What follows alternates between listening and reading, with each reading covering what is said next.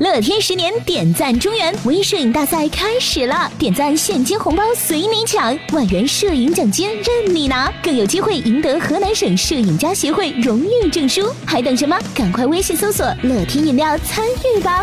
出征2016年里约奥运会的中国代表团在北京正式成立，四百一十六名奥运健儿中有十一位来自咱河南。宁泽涛，宁泽涛，娄佳慧、张馨予啊，周天是郑州人，应该是打排球了。不是有宁泽涛吗？看来呼声最高的还是咱颜值担当宁泽涛啊！包子哥哥，你有啥想说的呢？状态挺好的，挺不错的。自己最近在进行赛前最后冲刺阶段。说完颜值，咱说实力。此次出征里约的河南健儿，那可是身怀绝技，光听名字就知道来者不善呀。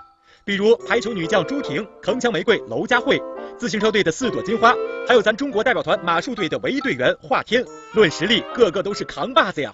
河南参加的运动员里边，女子。是第一次参加蛙泳这个比赛的项目，就是这十一个俊男美女萝莉鲜肉要在六个大项中和对手展开博弈。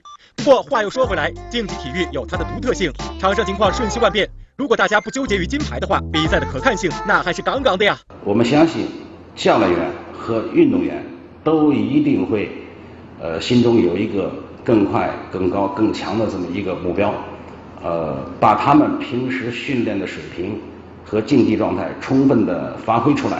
看来这次里约奥运会注定不平凡呀！作为奥运健儿最坚强的后盾，咱也得拿出十足的诚意啊！包子哥哥，你一定要加油，我们看好你。祝愿我们中国的奥运健儿取得一个更好的一个成绩，在世界上扬我国威。加油加油加油！